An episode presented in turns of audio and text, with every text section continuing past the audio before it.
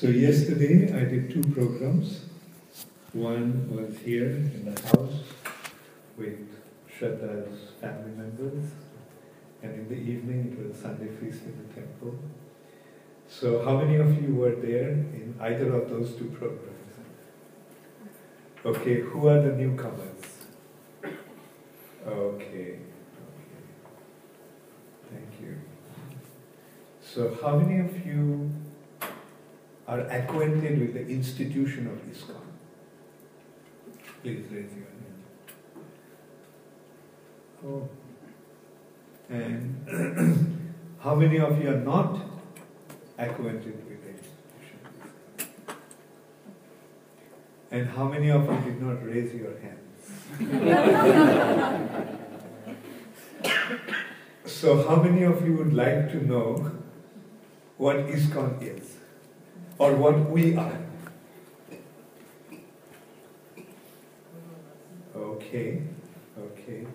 So as uh, Satya Maharani just mentioned, that this year, 2016, is the 50th anniversary of ISKCON. So that means this institution, ISKCON, was officially instituted or registered in America in 1966.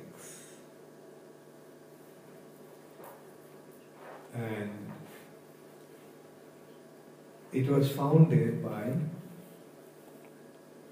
our spiritual master, His Divine Grace, A.C. Bhaktivedanta Swami Prabhupada.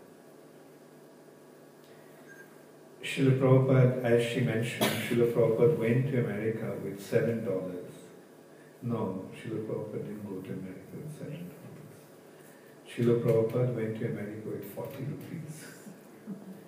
So that 40 rupees could have been equivalent to seven dollars, but those 40 rupees didn't have any value in America whatsoever. Like even in Australia, I think even today, Indian rupees do not have any. Uh, Does it have any value here? I mean, do they recognize the bank? No. Not 40 rupees.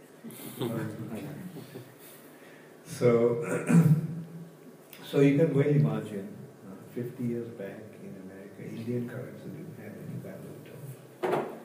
So literally Prabhupada went to America as a, as a penniless person. He didn't have any money with him.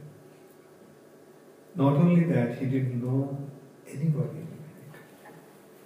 The only connection that Srila Prabhupada had in America was the son of one of his acquaintances in India, in Mathura, who actually sponsored his visa. Like Prabhupada requested his father, and father wrote to him, and he thought, okay, this person wants to come to America, so he decided to sponsor him, or agreed to sponsor him. But he didn't have any connection with him before. And then, just before, actually in the meantime, uh, prior to that also, Prabhupada didn't go to America by plane. He did not even go to America by a passenger ship. Prabhupada went to America in cargo ship. Now the question arises, like, why did he want to go to America? And that also at the age of 70, you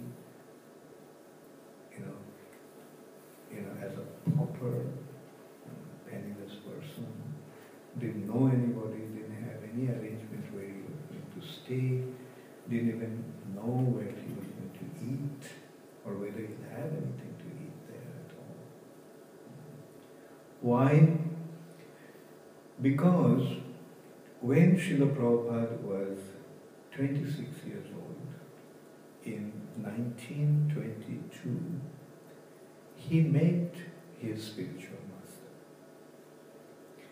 And during their very first meeting, his spiritual master told him that you educated young man, why don't you spread the teachings of Sri Chaitanya Mahaprabhu through English language in the outside world? So at the very first meeting, he got this instruction from. And he took that instruction so, so seriously that although at that time he was a manager of a pharmaceutical company,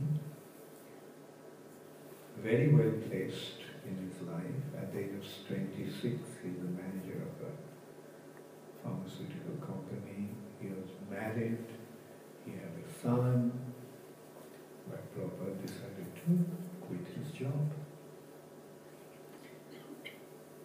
The owner of that pharmaceutical company was a, was a family friend, his father's friend. So he asked him, Why do you want to resign? And he told him that he met a very wonderful person, a very wonderful, saintly person who instructed him to spread the message of the Chaitanya Mahaprabhu through the English language in the outside world. So he said, fine, then why do you have to resign from your job? And his response was that when I'm employed by you, then my time belongs to you. You're paying for my. And I won't have any time to do what this saintly personality asked me to do. So Dr. Bo, Dr. Karthik Bose, who was the proprietor of a pharmaceutical company, he told him that, look, you're not employed in that sense. You're like a family member. You're a part of your family. This business is not something foreign to you or distant from you. I treat you, I see you as my own son.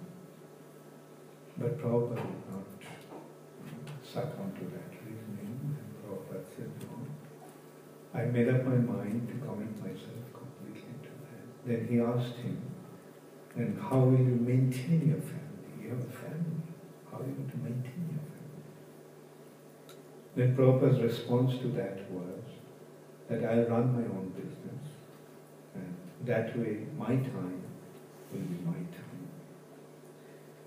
So then Karthik Bose actually told him, then okay, then you take the sole selling agency of my products for North India.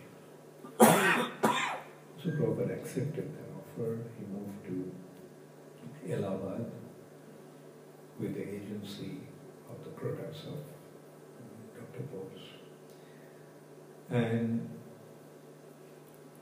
but since then, Prabhupada had been uh, wanting to go to the West to fulfill the to fulfill the order that he received from this saintly person who eventually became his spiritual master. So because of that instruction that he received from his spiritual master, Prabhupada took it up as his life's mission. And then, when we read Prabhupada's life, then we see that he actually in business, he was not very successful. Once a spiritual master asked him, when he met, him in Vrindavan, how is your business going? He said, it's not very good.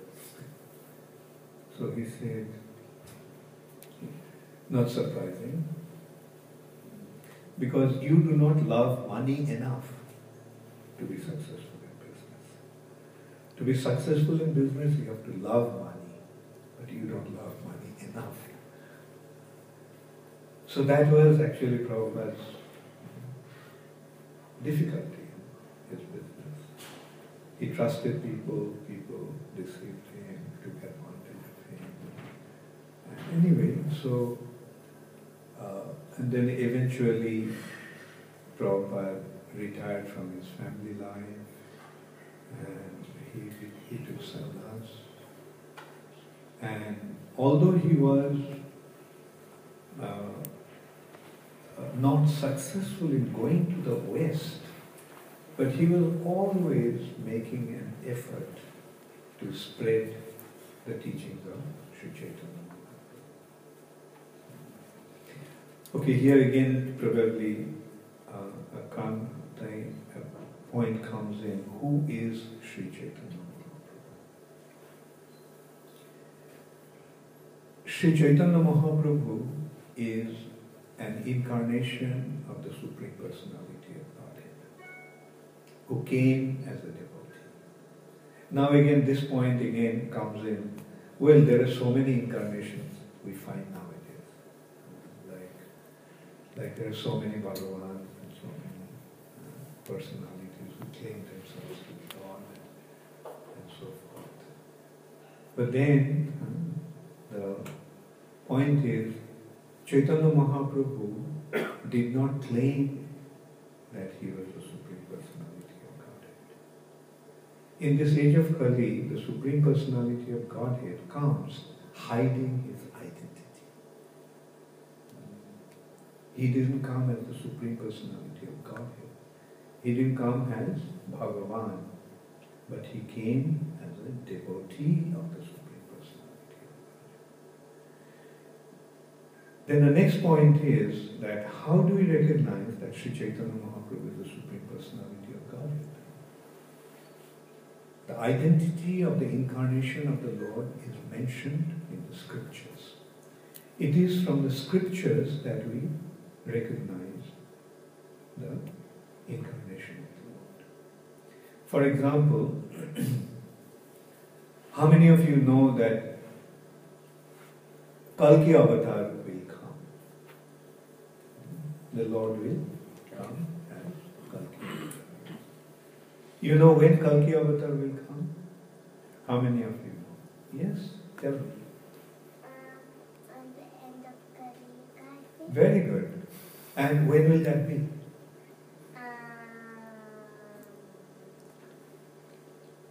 Okay, take a guess. 400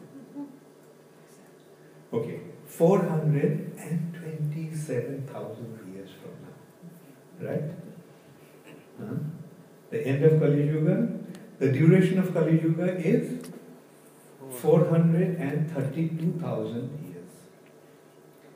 Out of that 432,000 years, 5,000 years already elapsed. So how much is left now? Will you tell us? Will you tell us? Okay, 432,000 minus 5. 5,000.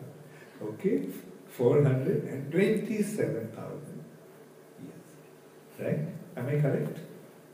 Thank you very much. so, so, just as we know that Kalki Avatar will come, how do we know? Because his appearance has been predicted in the scriptures. So similarly, Chaitanya Mahaprabhu's appearance has been predicted in the scriptures. Although he will come hiding his identity, but in the scriptures, his identity has been revealed. Like, for example, Srimad Bhagavatam. When was Srimad Bhagavatam compiled? When was Srimad Bhagavatam written? Do you know?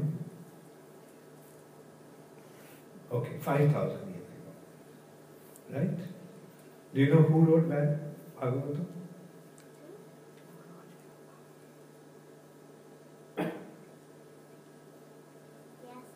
Yeah, yeah, that's right. We're learning so much from it. Vyasadev wrote Srimad. So Srimad Bhagavatam, although it was written 5,000 years ago, see how Chaitanya Mahaprabhu's identity has been Bhagavatam. Uh, It has been mentioned that Krishna Varnam Tisha Krishnam Sangapangastra Parshadam Jagai Sankirtana Prayai Jajanti. It is saying like at that part of the Bhagavatam is describing different incarnations in different ages. How many ages are there? Four ages are there. Satya Satyuga, Treta Yuga, Dwapar Yuga, and Kali Yuga. And Satya Satyuga incarnation has been described, Dwapar Yuga incarnation, Treta Yuga incarnation have been described. But when it came to Kali Yuga, at that time Kali Yuga, 5000 years ago, Kali Yuga just began. So the thing is, statement is that in the age of Kali, the Lord will appear. He will appear. How? What is the complexion of the Lord? Bodily complexion of Krishna? Krishna Varnam, his complexion is dark, like monsoon cloud. but Tisha of Krishna, assuming a complexion which is non-darkish. So then again, a consideration comes. Uh, in four different yugas, the Lord appears in four different colors. Sveta, Rakta, Tatha, Pita, Idanim Krishna Tangata. When Gargamuni was giving the name of Krishna, he mentioned that this personality appears in three other ages in white, red, and than golden complexion. Now he has appeared with his dark complexion. Idani, Idani means now, Krishna Tangata. Now he has appeared in his dark complexion. So in Satya Satyuga, the white as incarnation has appeared. In Dwapar, in Treta Yuga, the Lord's complexion was red, Yogeshwar. In Kali, in Dwapar Yuga, he appeared in dark complexion. So which one is left? The molten golden complexion. Irani. So, so this personality, Krishna, will appear in the age of Kali with a non-Krishna, non-darkish appearance. And Krishna Varnam, he will be chanting the name of Krishna. And he will establish a very special kind of yajna, sacrifice, which is called Sankirtan yajna. Generally, the yajna is uh, performed by lighting fire and offering oblations, which is known as uh, Agnishtam Or there are various other types of yajna, Ashwamedha yajna, Rajasuya yajna. But he will establish one special kind of yajna. What is that yajna? Sankirtan yajna. Sankirtan means, Kirtan means chanting the glory of the Lord. And when that glory of the chant of the Lord is chanted collectively, then that is called Sankirtan. Samyak Kirtan. Bahubhir militva jat kirtanam. When the singing of the glory of the Lord is performed by many people collecting together, getting together. So now you can see who actually performed, who started the Sankirtan Yajna 500 years ago. Sri Chaitanya. Another uh, mention is there in Mahabharata. Subarna Varna Hemanga Varangas Chandanangadi Sannyasa Chamo Santa Nishtha Shanti Suvarna means golden. Varna means complexion. Assuming a golden complexion, the Lord will appear. And he will accept the renounced order of life. The Lord, the supreme personality of Godhead, who is the supreme proprietor, he will assume the role of a total renunciate. Sannyasa. And he will teach the process of uh, peaceful and controlling of the senses in order to become engaged in the loving devotional service of the Lord. So, in this way, we can see the various predictions about Sri Chaitanya Mahaprabhu's appearance have been made in the scriptures. Now, Sri Chaitanya Mahaprabhu's role as Chaitanya Mahaprabhu came, started this Krishna consciousness movement 500 years ago, which spread all over India at that time. But although he spread this movement throughout India, he made a prediction. And mind you, this is another very interesting aspect. 500 years ago, he mentioned that this movement of Sankirtan, that is congregational chanting of the holy name of the Lord, will spread all over the world in every town. How many of you understand Bengali here? Okay. Anyway, Bengali and Hindi is quite similar, so I will say it, and probably you can get the, the Hindi understanding of that also. Hare Krishna. Hare Krishna. How are you? Thank you. I'm so happy to see you. Thank you.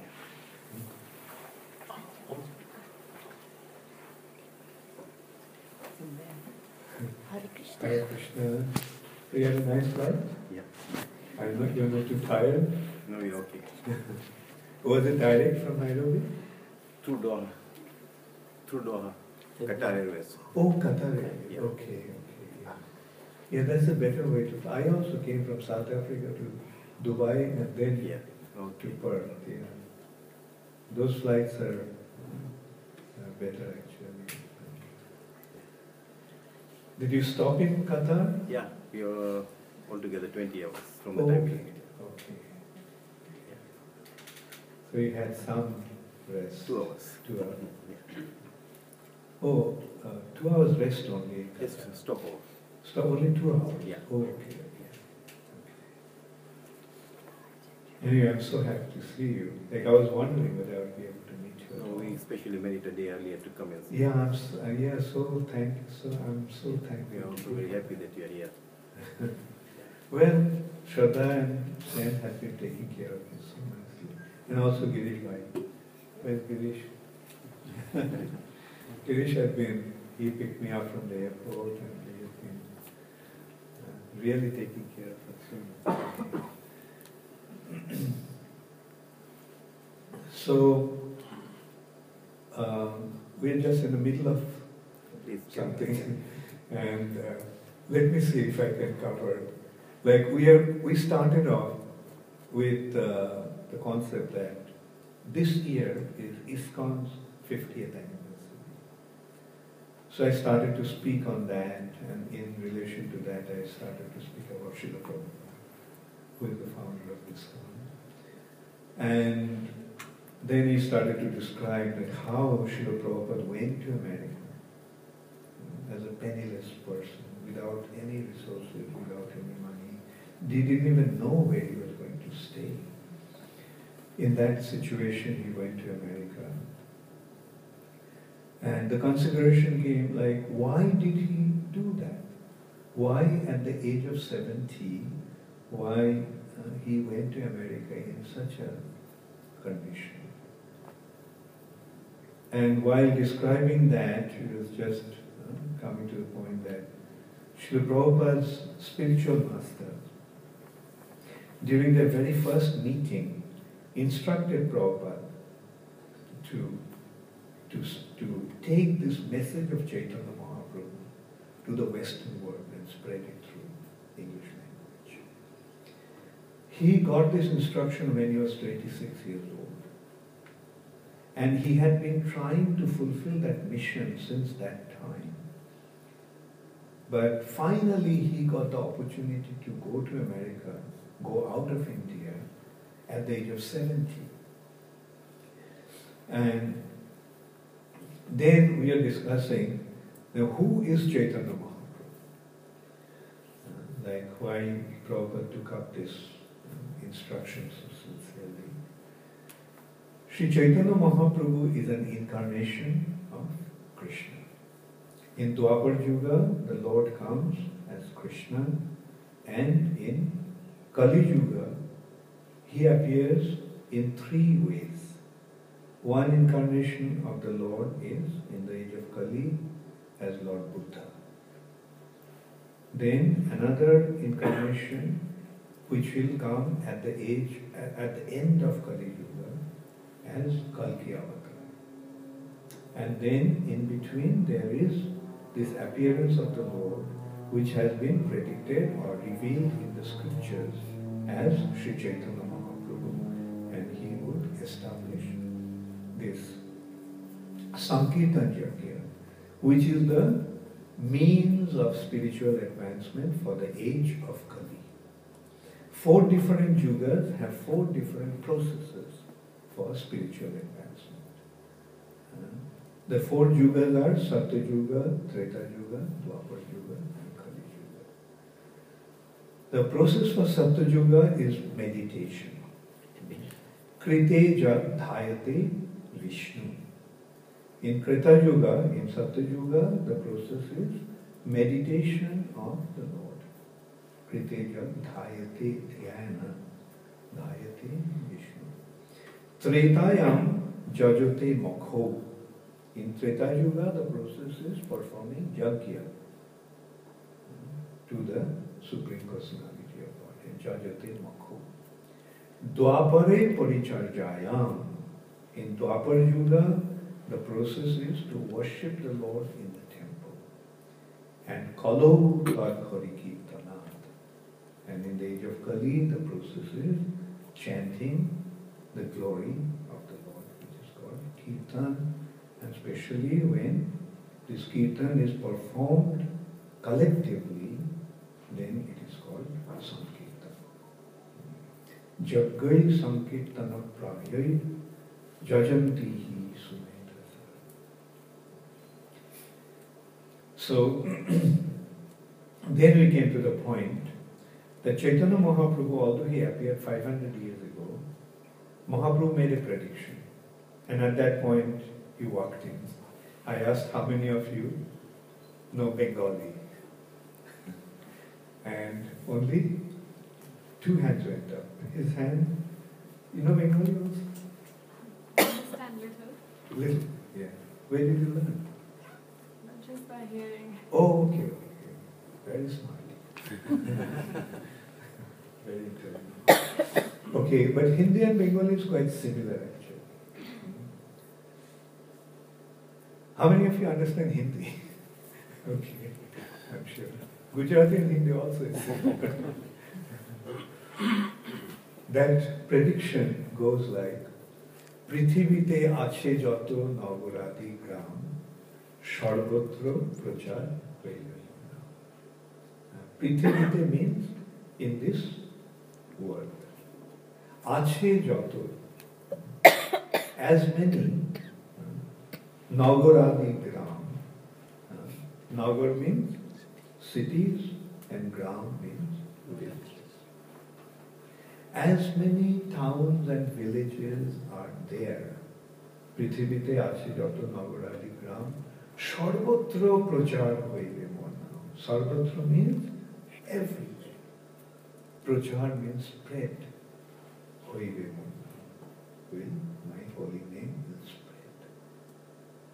So as many towns and villages are there in this earth planet, everywhere this Sankirtan movement will spread. Now this is a prediction, mind you, that was made about 500 years ago. 500 years ago, people did not even know how many continents were there. Columbus didn't discover America. Australia was unheard of. So, you know, like probably only two continents probably people were aware of was Asia and Africa. Most probably Africa. But mind you, at that time the prediction was made that in every town and village all over the world this Sankirtan movement will spread. When people didn't even know how many continents were there, the prediction was made that in every town and village it will spread. And anyway, so Srila Prabhupada received the instruction from his spiritual master that you spread the message of Sri Mahaprabhu because his spiritual master had the full conviction that Sri Chaitanya Mahaprabhu's words is not going to go in vain. Mahaprabhu's words are not going to go in vain. Lord's words never go in vain. Whatever he says happens. Until you are aware of that statement or saying, God said, Let there be light, and there was light. That is how it happens. He simply wishes, and it happens. He simply glances towards the material nature, and the material nature becomes manifest. So that is his inconceivable potency. So his spiritual master had that understanding or conviction that this movement of Sri Chaitanya Mahaprabhu, which is the Sankirtan movement, which is the Yuga Dharma for this age, is going to spread all over the world in every town and village. And Prabhupada received the instruction from him that go and do it. and he took up that mission. But eventually, after arduous struggle for practically 44 years, he comes to America, he goes to America. And his attitude at that time was, my spiritual master asked me to do that. All my life I haven't succeeded. I, all my life I tried but didn't succeed. So at this very end of my life, let me try. Let me give it a last chance. And he, Srila Prabhupada, got to know Sumati Morarji. Sumati Morarji was the chairperson of India Steam Ship Company. And so he made Sumati Morarji in uh, Kurukshetra in one occasion. And then in Bombay, Sumati Morarji used to invite him to listen to Srimad Bhagavatam from him. And knowing that Sumati Morarji is a owner of a steamship company, so Prabhupada requested, why don't you let me, why don't you give me a passage to America? So Sumati Morarji initially was absolutely reluctant to let him. Because she really loved him, she really appreciated him and respected him. So he saw, what, what will you do in America? Like, who will listen to you there? America, people are so different. They don't have any spiritual inclination. And why will they listen to you? And Prabhupada reasoned with her that, look, my spiritual master asked me to, to go to the West and spread this message. And all my life I tried, but I didn't succeed. So I'm just thinking of giving out the last try at the very end of my life. Because if I don't, if I can't go now, then it will never happen. And Sumati Morarji just was completely reluctant. She just said, Swamiji, I can't let you go. You're 70 years old, you don't know anybody, you do not know the weather, how, severe the weather there is, and uh, you won't get anything to eat there. Because all you get is meat to eat there. What did you eat? But Srila Prabhupada just was adamant in Sumati Maharaj was absolutely reluctant and Prabhupada was absolutely persuasive. So then Prabhupada finally managed to convince Sumati Morarji. And Sumati Morarji said, okay, you're going, fine, go. But whenever you want to come back, there'll be a passage back for you. So this is how Srila Prabhupada went to America in 1965 at the age of 70. And it's very interesting to note that how Srila Prabhupada actually uh, was an instrument who was playing in the hands of the Lord. Like Prabhupada himself admitted that he was a puppet in the hands of the Lord, and the Lord was actually playing in the hands. Like one thing probably you all are not aware of, that this ISKCON movement started by Srila Prabhupada in 1966. I'll get into the little details afterwards, but these chronological facts I just want to remind. You. He established this institution, ISKCON, in 1966, and Prabhupada left this planet in 1977. So he actually had only about 10 years' time to act. Now, within this 10 years' time, he established 108 temples around the world.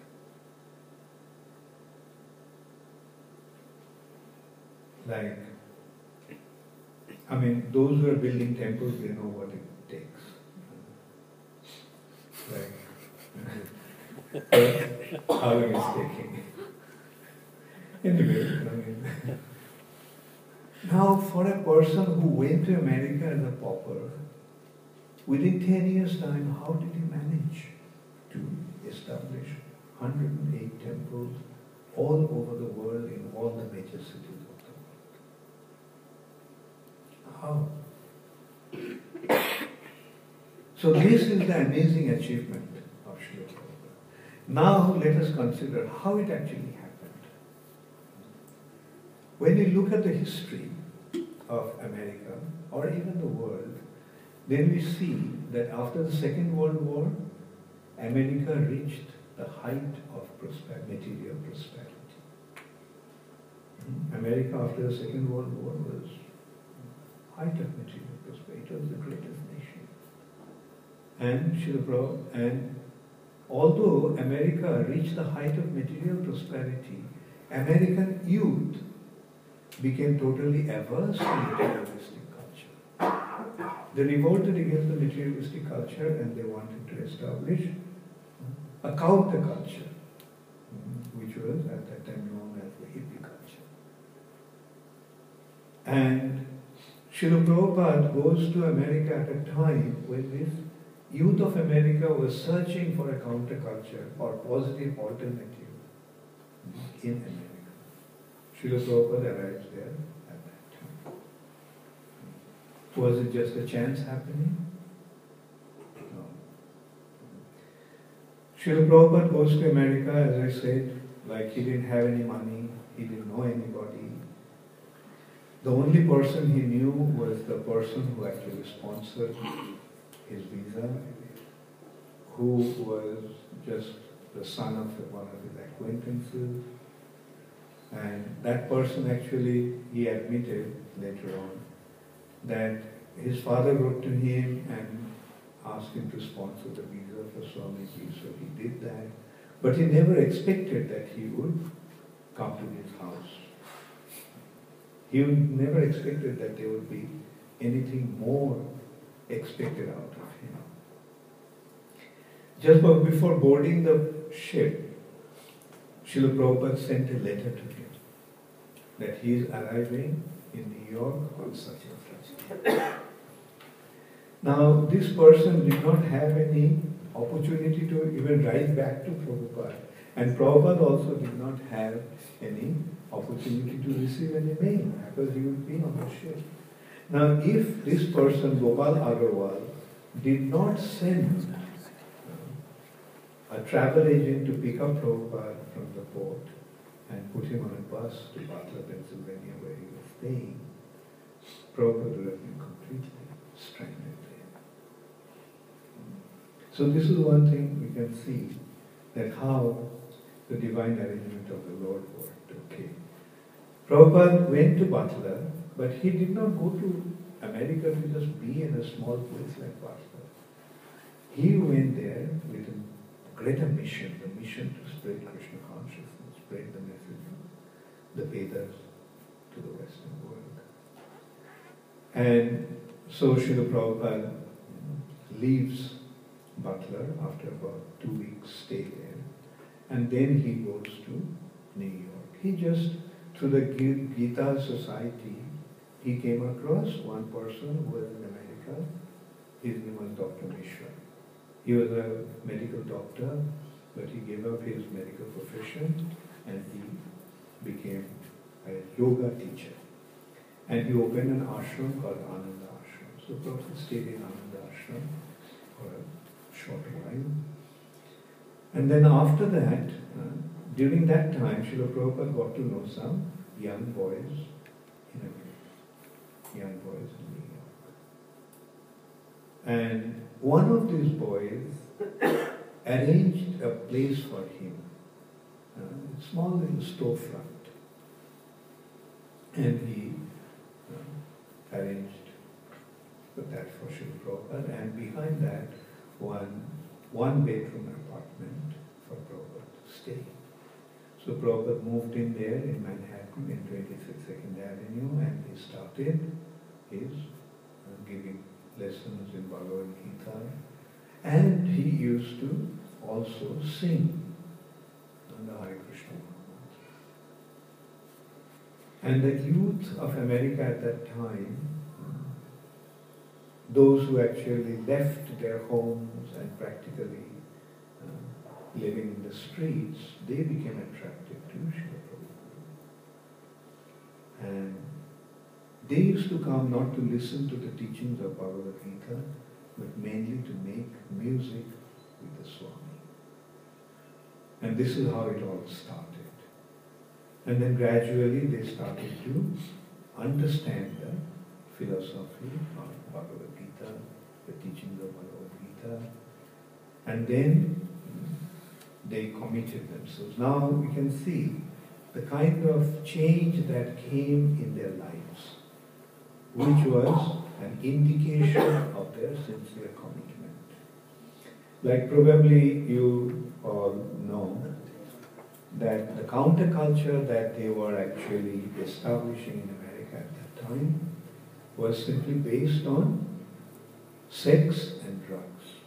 They thought that uh, through sex, free sex, and drugs, uh, like LSD, they will reach emancipation.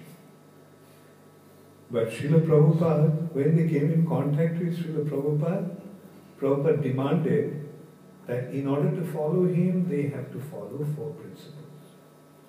Those four principles are no meat or fish or egg or any non-vegetarian food. Now just consider, uh, in America, Prabhupada is establishing. To this branch group of youth, uh, and the second consideration, uh, no intoxication. What to speak of LSD or heroin or cocaine or even marijuana or hashish? No tea, no coffee. So this was Prabhupada's test of their sincerity. And no relationship outside of marriage.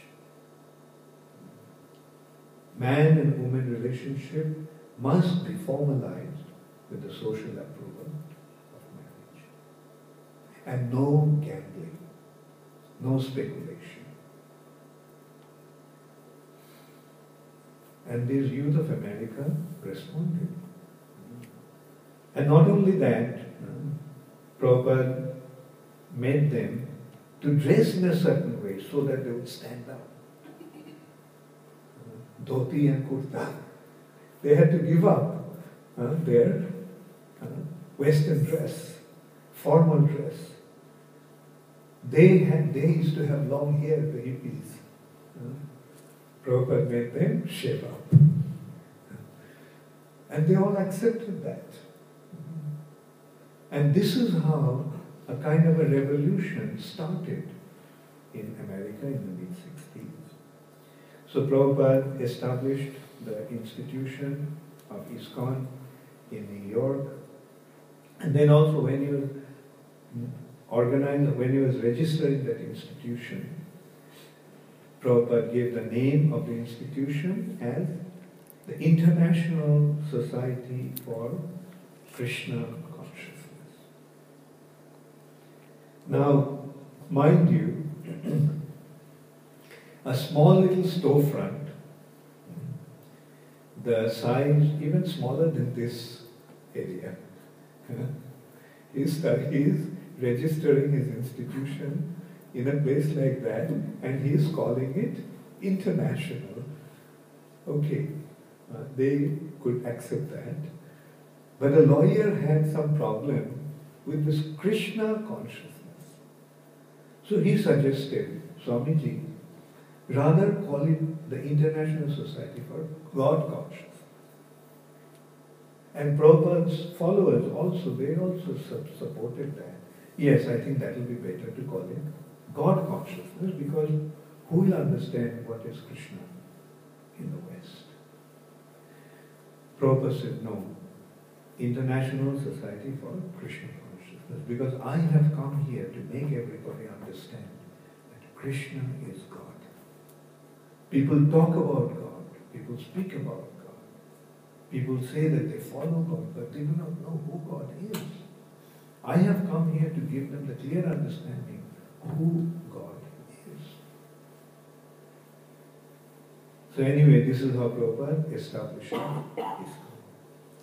Few young boys and girls who became attracted to his teaching got initiated in due course of time. One couple, husband and wife at that time, his name was Michael Grant and his wife's name was Jenny. So they uh, became initiated and got the name Mukunda Das and Jenny became Janaki Devi Das. So Mukunda actually got this place for Prabhupada in Manhattan, 26 Second Avenue, which was the first center. So Prabhupada told Mukunda that now in New York it has been established, so we have to take it to San Francisco. Because those days San Francisco was the center of the youth culture. All the youth of America was actually moving to San Francisco. So Mukunda goes to San Francisco and he joins up two of his friends who later became Shamsundar and Gurudas and their wives Malati and Jamuna. Six of them go to San Francisco, find another small little storefront in the area where the youth were uh, hanging out, a place called Haight Ashbury. Two roads, two streets, Haight Street and Ashbury. So near Golden Gate Park. So they set it up there. And San Francisco, Golden Gate Park was the center of the youth culture at that time. And there, uh, Srila Prabhupada's presence created a big sensation and many young boys and girls joined him. And then one after another, uh, centers started to grow in America. Los Angeles, Detroit, Ann Arbor, Chicago, Montreal, Toronto. So one after another, these uh, centers started to grow. These young boys and girls, they went from one place to another, started to set up.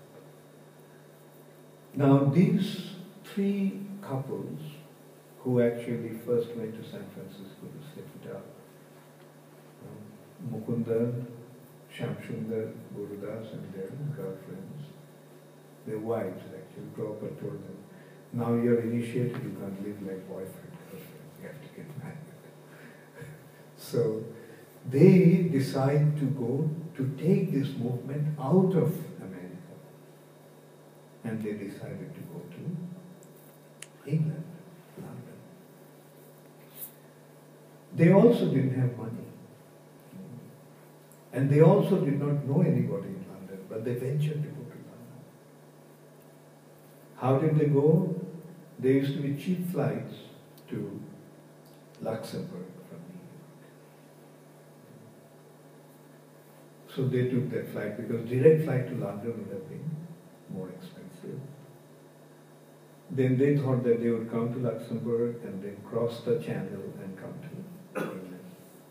But when they came to Amsterdam, they got to know that in order to enter into UK, they have to show certain amount of money per head. But they didn't have that kind of money with them. So they got all their money together and one couple went to England, entered England. And then they sent the money back to Amsterdam for the second couple to go. And in this way, uh, three couple arrived in England. They also didn't know, didn't have any, they didn't have money, they didn't know anybody. Fortunately, some Indian family took pity upon them and allowed them to stay with them. Although they got a place to stay, but no one was interested in listening to what they had to say. Like, who is going to listen to uh, Indian philosophy or Indian spiritual message from a group of young Americans? I mean, even the family that they were living with, they also were not interested in listening to them.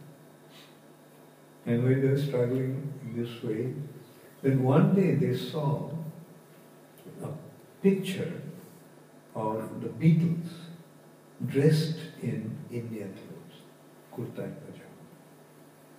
Now those days, the Beatles were the most prominent personalities in the world. The Beatles at that time created a real sensation. And they thought, and Beatles actually became interested in Indian music and yoga.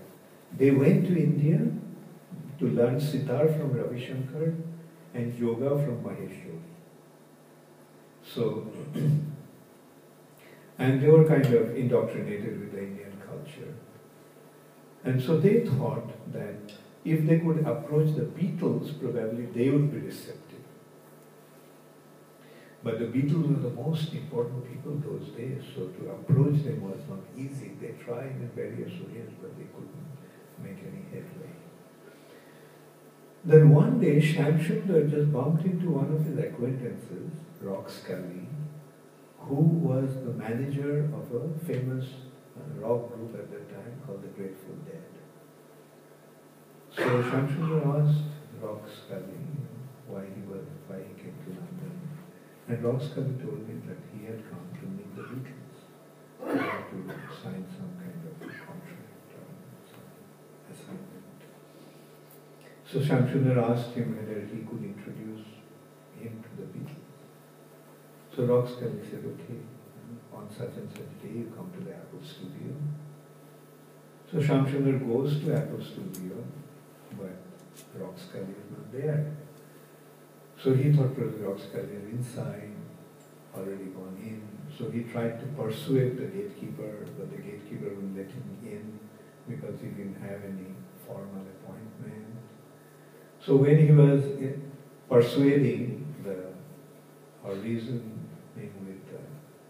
gatekeeper, a white Rolls Royce just comes in. And comes out John Lennon's Japanese wife, Yoko Ono.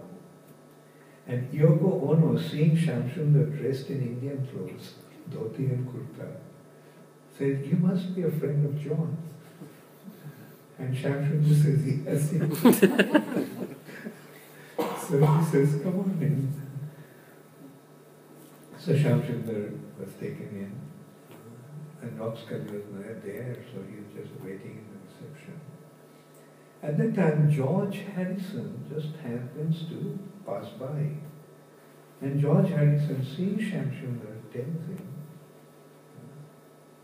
Where you guys been all this while? I have been, I, ever since I saw you in San Francisco chanting and dancing in the streets, I have been thinking of meeting you. Where you been? So this is how the con- connection is made. George Harrison invites uh, and the other uh, five of them to his house, and uh, George Harrison becomes very receptive to the teaching that they had to convey. And at that time, probably you remember, like George Harrison even uh, got an album called My Sweet Lord, where he simply glorifying Krishna, and he the, he ends that album with this singing of Hare Krishna Mahamantra. So anyway, we can see like how in inconceivable way things happened that actually took this movement.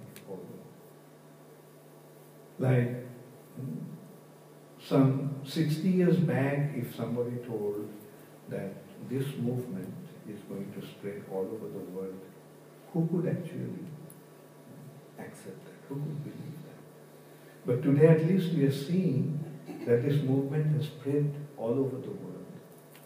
I mentioned Prabhupada within 10 years' time established 108 temples. Today ISKCON has more than 650 temples all over the world. The areas where there was no possibility of entering, like the Eastern European countries, Russian communist blocs. Today in Russia and Ukraine and in all those East European countries, this movement has become most vibrant. So anyway, like I just wanted to say that, you know, like we are, now we are 50 years old. For a spiritual movement, 50 years is nothing. Christianity took at least about five year, 500 years before it got some credibility. Prior to that, the early Christians were persecuted like anything. They were living in catacombs. The Romans were throwing them in the mouth of the lions. It's only when uh, Constantine took up that mission, through establishing Roman Catholicism, Christianity started to get some credibility, and that's how it started to spread.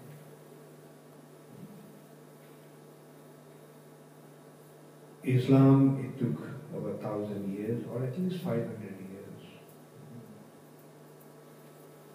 But this movement is only 50 years old, and it has spread so effectively all over the world. And the day, Girish actually was telling me one thing, that the uniqueness of our movement is that we are attracting people from all denominations. Europeans, Americans, Jews, Christians, Muslims. Hmm? So it is not just a Hindu group, it's not seen as a Hindu group, but it's truly an international body, inviting people from all different denominations, all different backgrounds. And, and that is the sign of real religion. Real religion is not for any kind of ge- limited to any geographical or social uh, boundary. It is meant for all. Because God is one and everyone is related. Everyone is His part and parcel. So everyone has the liberty to establish his relationship with him. And that is what we are trying to spread all over the world. And we are seeing that the intelligent class of people are responding. Like as I was saying, the young Americans, those days whose life was simply based on sex and drugs, they not only gave up sex and drugs completely, but they accepted a life of such austerity. Why? Because they found something that money cannot buy or material comfort cannot provide. Rather, it becomes totally insignificant. That reminds me of, I'll just give you like how people get affected with this. Like there's a boy uh, coming from in America, from Los Angeles. He's coming from a very, very wealthy background. his uh, his mother is separated from his father, and uh, she she left I used to know her quite well, and they have a huge mansion in Beverly Hills, like in Los Angeles. Beverly Hills is the most exclusive area where all the movie stars and nowadays not only the movie stars, all the Arabs are there also. so, you know, people with money. Anyway, so, uh, and this boy, I mean, one wing of the house was just his area. Now, he became attracted to Krishna consciousness. And he moved into the temple. So one day his mother came to see and found that he is staying in one room with four other boys, with three other boys. Four of them were sharing one room. She was shocked. But at the same time, later on, she felt, told me that she felt very proud also because of her son's uh, commitment and conviction. So, this is, of course, many wealthy parents do want, did want to take the children away from us. There have been many such instances. But this lady particularly, she was very, very broad-minded. Allowed her son to do, and she was, she became very impressed when she asked her son, why, why did you accept this life? Like, you are living in such conditions, you know, sharing one room with, and his simple response was, Mom, here I am happy, there I not. Although he was living in a huge mansion in Beverly Hills, he was not happy. But what he has found here is something that is making him internally content, internally internally satisfied. And that's the time she realized that he where he wants to go. And anyway, I mean, so this is the thing that attraction, like it's not, it's nothing new. Like in early Christianity, uh, we can see, that many people, many children from very wealthy background, like Saint Aquinas, he was coming from a very wealthy Italian family, and uh, some group kidnapped him, brainwashed him. That's how they took it at that time. They tried to get him back. And he wouldn't go back. And his point was also something like that. Why are you forcing me to do something that I do not like to do? Why are you taking away from something that where my heart really is? So allow me to do what I'm, I want to do. And so this is what actually happens when one finds a real spiritual life. And this kind of sacrifice is nothing new. Lord Buddha, he was a prince. And not only a prince, like when Buddha was born, he was the only son of his father. And his astrological calculation, his horoscope read that if he become, if he remains a king, then he would become uh, the monarch of the entire uh, world. But there is chances that he may give up everything and take up the life of an ascetic. So his father made it a point that he would not let him let him experience misery, suffering. Because he considered that by recognizing the suffering condition that one actually renounces materialistic way of life, family life. So he was never allowed to see any kind of suffering. He was not allowed to even go out of the precinct of the palace. Then, in course of time, he was married, he had a son, and everyone thought, okay, now it's safe. He is properly situated. For the first time, Buddha actually goes out of his palace. He sees an old man. So he never seen an old man before. Uh, with age, he became his face, his body became wrinkled, bending down, and staggering. So he asked his chariot driver, Matali, what is that? He said, an old man. What is an old man? So he explained what an. So he said, will I also become old someday? He said, yes, will happen to you also. Then he sees a person sick, suffering, and crying in pain. What's that? Oh, he's suffering from disease, the sickness. Will it happen to me also? Then he sees that someone is carrying, some people are carrying a dead body. What is that? It's a dead body. What is that?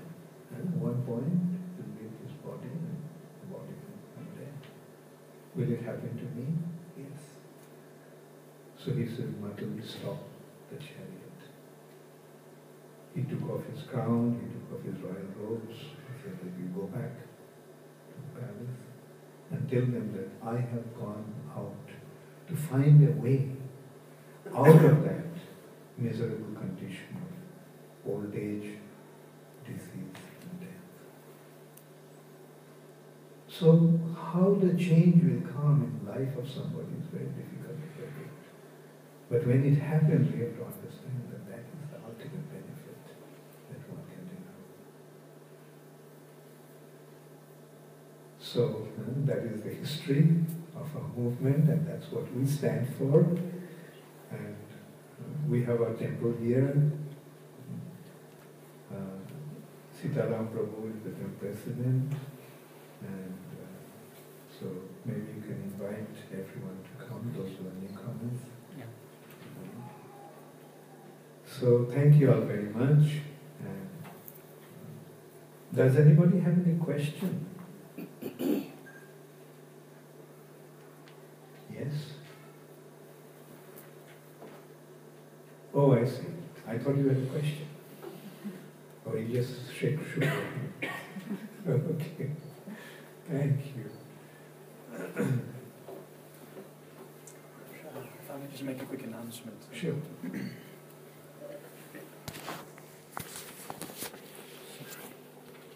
Um, Take the mic. Is, uh, has